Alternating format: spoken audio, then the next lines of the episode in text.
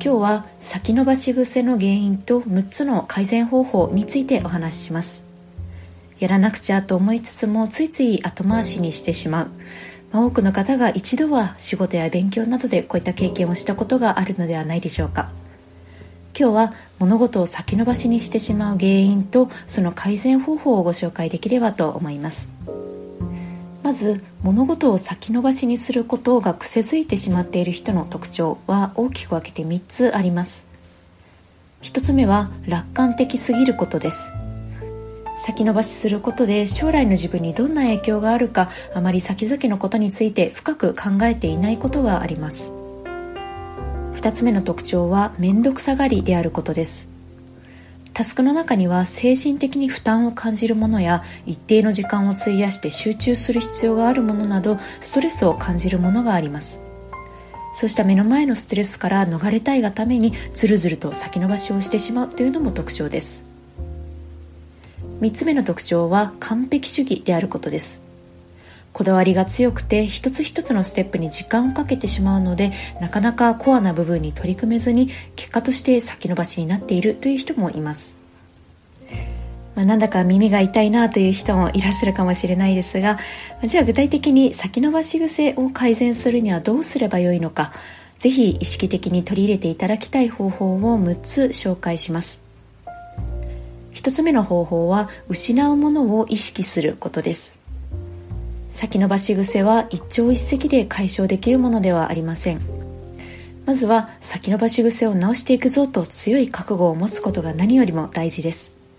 まあ、そうは言ってもという方はまずはじめにホラーストーリーを具体的に想像してみることがおすすめです。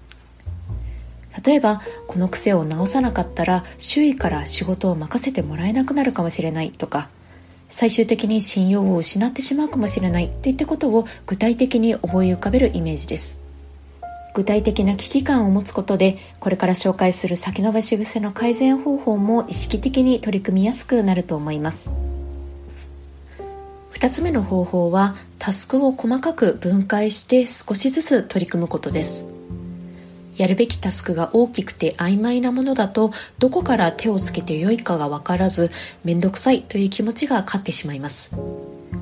また一つの仕事という単位で考えるとなんとなく時間的に余裕があるように感じるので先延ばししやすくなってしまうというのもあります。そうならないためにも小さくてかつ明確なタスクに分解していくことがおすすめです。それぞれの作業のハードルが下がるので手をつけやすくなりますし作業全体の何パーセントくらい達成したのかも見える化できるのでやる気も出てきます。3つ目の方法は締め切りを2段階設定することです。締め切りまでまだ余裕があるからと先延ばししてしまいがちな人には自分の中で早めの締め切りをもう一つ設定するのがおすすめです。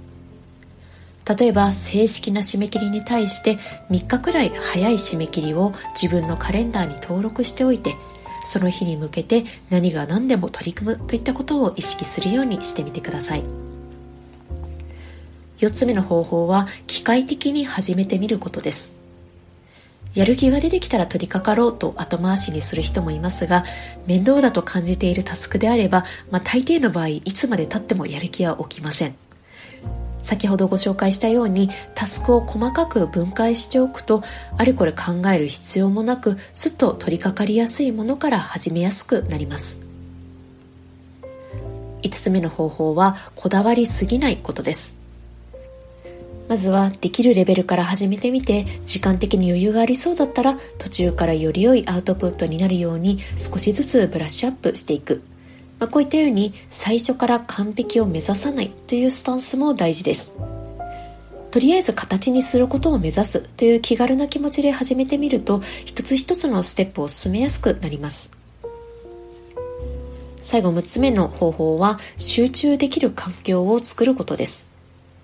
締め切りが目の前に迫っているのについつい他のことをやってしまう、まあ、このような経験がある方も少なくないのではないでしょうか。